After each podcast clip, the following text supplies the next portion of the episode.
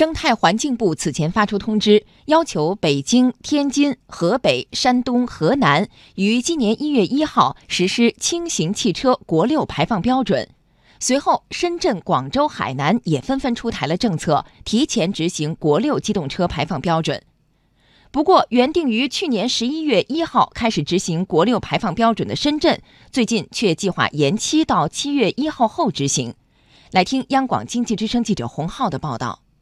根据深圳市人居环境委员会、深圳市公安局交通警察局在去年十二月二十五号发布的补充通知，从今年七月一号起，在深圳市注册登记外地转入的变更登记和转移登记的轻型点燃式发动机汽车，应当符合国六标准。同样推迟实施国六排放标准的还有海南。根据海南省政府去年十二月三十号发布的通告，从今年七月一号起，在海南省内注册登记的轻型汽车需符合国六标准要求。此前，海南、深圳曾在征求意见稿中规定，二零一八年十一月一号起实施轻型汽车国六排放标准。不仅如此，北京、天津、山东等地也在去年宣布推迟实施国六排放标准。中国汽车流通协会副秘书长罗磊认为，在当前汽车销量下滑的背景下，市场可供选择的达标车型并不多。为了去库存，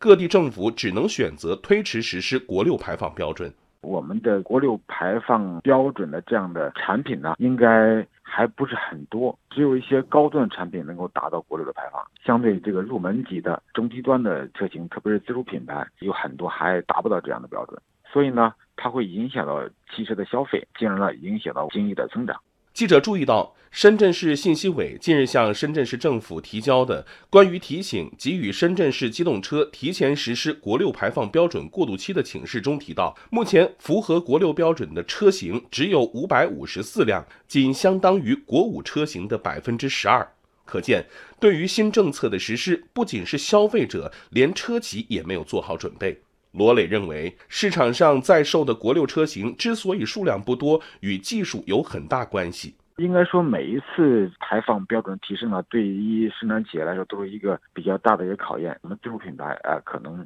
在这方面就会需要大量的投入，特别是对排放以及它的这个动力性的匹配，它要做大量的实验。应该说，还是有一定的难度。机动车实现节能减排，不仅需要车企推出符合国六标准的车型，油品质量也需要达到国六标准。在全国乘用车市场信息联席会秘书长崔东树看来，油品质量能否达标是新政策能否推行的关键。客观说，车能够排放好的话，核心的话是油品好。吃的好才能够排放的好，所以这种情况下，尤其国六的这种油品的，像这种硫的含量，还有其他的一些杂质的含量，应该说对设备各方面可能都需要一些提升。崔东树认为，要真正推动国六排放标准落地见效，需要坚持油品先行的基本原则。我们觉得现在来看，油品先行是一个基本的原则。在这种情况下，从全国角度来说，应该更大力度的去推进石化设备的改善，然后推进油品的达标国六，然后在这种油品提升的情况下，逐步的实现